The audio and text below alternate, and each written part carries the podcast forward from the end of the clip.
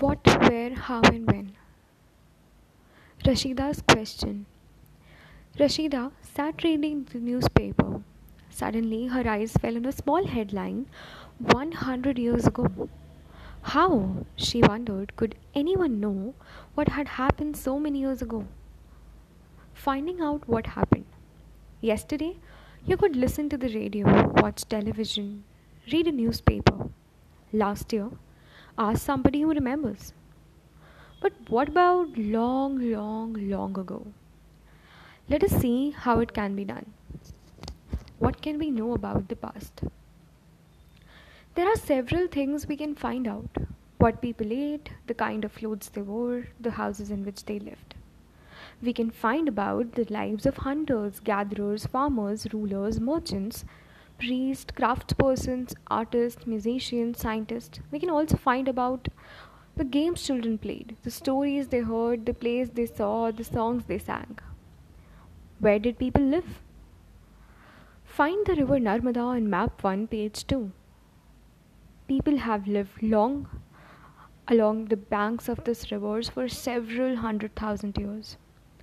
Some of the earliest people who lived here were skilled gatherers, that is, people who gathered their food. They knew about the vast health of plants in the surrounding forest, collected roots, fruits, and other forest produce for their food. They also hunted animals. Now find out the Suleiman and Kirthar hills to the northwest. Some of the areas where women and men first began to grow crops such as wheat and barley about 8000 years ago.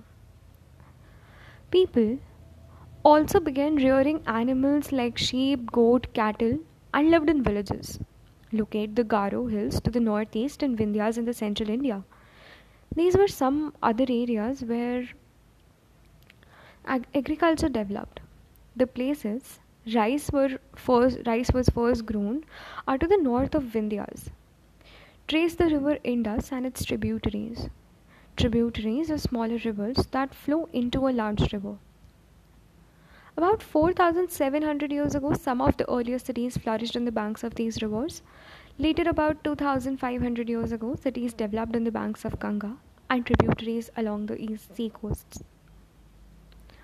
Locate the Ganga and its tributary called the Son. In ancient times, the area along these rivers to the south of Ganga was known as Magad, now lying in the state of Bihar. Its rulers were very powerful. They set up large kingdoms. Kingdoms were set up in other parts of countries as well. Throughout, people traveled from one part of the subcontinent to another. The hills, the high mountains, including Himalayas, desert, rivers, and seas, made journey dangerous at times, but never impossible. So men and women moved in search of livelihood as to escape from natural disasters like flood or drought. Sometimes men marched in armies conquering others' lands. Besides, merchants traveled with caravans or ships, carrying valuable goods from place to place. And religious teachers walked from village to village, town to town, stopping to offer instruction and advice on the way. Finally, some people perhaps traveled driven by a spirit of adventure, wanting to discover new and exciting places. All these led to the sharing of ideas between people. But why do people travel nowadays? Look at map 1 once more. Hills, mountains, and seas from the natural frontiers of the subcontinent. While it was discovered to cross these frontiers, those who wanted could and did scale the mountains and cross the seas. People across the frontiers also came to the subcontinent and settled here. These movements of people enriched our cultural traditions. People have shared new ways of carving stone, composing music, and even cooking food over several hundred years of age. Names of the land. Two words that we often use to describe our country are India and Bharat. The word India comes from Indus, called Sindhu in Sanskrit. Find Iran and Greece in your atlas. The Iranians and the Greeks who came through the northwest about 2500 years ago and were familiar with Indus called it the Hindus or the Indus. And the land to the east of river was called as India. The name Bharata was used for a group of people who lived in the northwest, who had mentioned in Rigved the earliest composition in Sanskrit, dated to about 3500 years ago. Later, it, it was used for the country. Finding out about the past. There are several ways of finding out about the past. One is to search for and read books that were written long ago. These are called manuscripts because they were written by hand. This comes from the Latin word manu, means hand. These were usually written in palm leaf or in specially prepared bark of the tree known as the birch, which grows in the Himalayas. Over the years, manuscripts were eaten away by insects, some were destroyed, but many have survived, often preserved in temples and monasteries. These books dealt with all kind of subjects religious beliefs and practices, the lives of kings, the medicine and science. Besides, there were epics, poems, plays. Many of these were written in Sanskrit, others were in Prakrit. Prakrit was a language used by ordinary people, and Tamil. We can also study inscriptions. These are writings on relatively hard surfaces such as stones or metal. Sometimes kings got their orders inscribed so that people could see, read, obey, and listen to them. There are other kinds of inscriptions where men and women, including kings and queens, recorded what they did. For example, kings often kept records of their victories in battles. Can you think of the advantages of writing on a hard surface and what could have been the difficulties? There were many other things that were made and used in the past. Those who study objects these past objects are called as archaeologists. They study the remains of buildings made of stone and brick, painting and sculpture.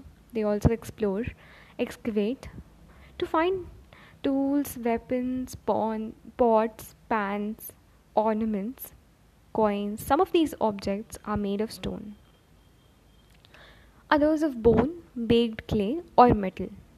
Objects that are made of hard, imperishable substances usually live for a long time. Archaeologists also look for bones of animals, birds, fish to find out what people ate in the past. Plants remains survive far more rarely. If seeds of grains or pieces of wood have been burnt, they survive in charred form. Do you think cloth is found frequently by archaeologists? Historians, that is, scholars who study the past, often use the word source to refer information found from manuscripts, inscription, and archaeology. Once sources are found, found, learning about the past becomes an adventure as we reconstruct it bit by bit. So, historians and archaeologists are like detectives who use all these sources like clues to find out about our past. One past or many? Did you notice the title of this book, Our Past? We have used the word past in plural to draw attention to the fact that past was different for different groups of people. For example, the lives of herders or farmers were different from those of kings and queens. The lives of merchants were different from those of craftspersons, and so on. Also, as is true even today, people follow different practices and customs in different parts of the country. For example, today most people living in Andaman gets their own food by fishing, hunting and collecting forest produce. By contrast, most people living in cities depending on others for supplies of foods. Differences such as these existed in past as well. Besides, there is another kind of difference. We know a great deal about kings and battles they fought because they kept a record of their victories. Generally, ordinary people such as hunters, Fishing folk, gatherers, farmers, or herders did not keep records of what they did. While archaeology helps us find out about their lives, there is much that remains unknown. Now, what do date means? If somebody asks you the date, you will probably mention the day, month, and year 2000 and something. These years are counted from the date generally assigned to the birth of Jesus Christ, the founder of Christianity. So 2000 means 2000 years after the birth of Christ. All dates before the birth of Christ are counted backwards and are usually having the letters BC before Christ added on. In this book, we will refer to dates going back from present using 2000 as our starting point. Now, let's study about letters with dates. BC, as we have seen earlier, is used for before Christ. You will sometimes find AD before dates. This stands for two Latin words. Anno Domini means in the year of Lord, that is Christ. So 2012 can be also written as AD 2012. Sometimes CE is used instead of AD and BCE is used instead of BC. The letter CE stands for Common Era and BCE for Before Common Era. We use these terms because Christian era is now used in most of the countries in the world. In India, we began using this form dating about 200 years ago. And sometimes the herders, the letters, sorry, BP means before present are used. Elsewhere, we have seen that inscriptions are inscribed in hard surfaces. Many of these were inscribed several hundred years ago. All inscriptions contain both scripts and languages. Languages, which were used as well as scripts, have changed over time. So, how do scholars understand what was inscribed? That's, that can be done through a process known as decipherment. Decipherment. One of the most famous stories of decipherment comes from Egypt, a country in North Africa where there, there were kings and queens about 5000 years ago.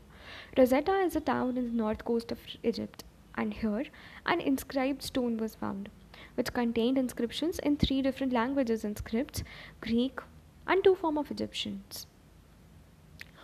Scholars who could read Greek figured out that the names of the kings and queens were enclosed in little frame called as cartouche. They then placed the Greek and Egyptian signs side by side and identified the sound for which Egyptian's letter stood.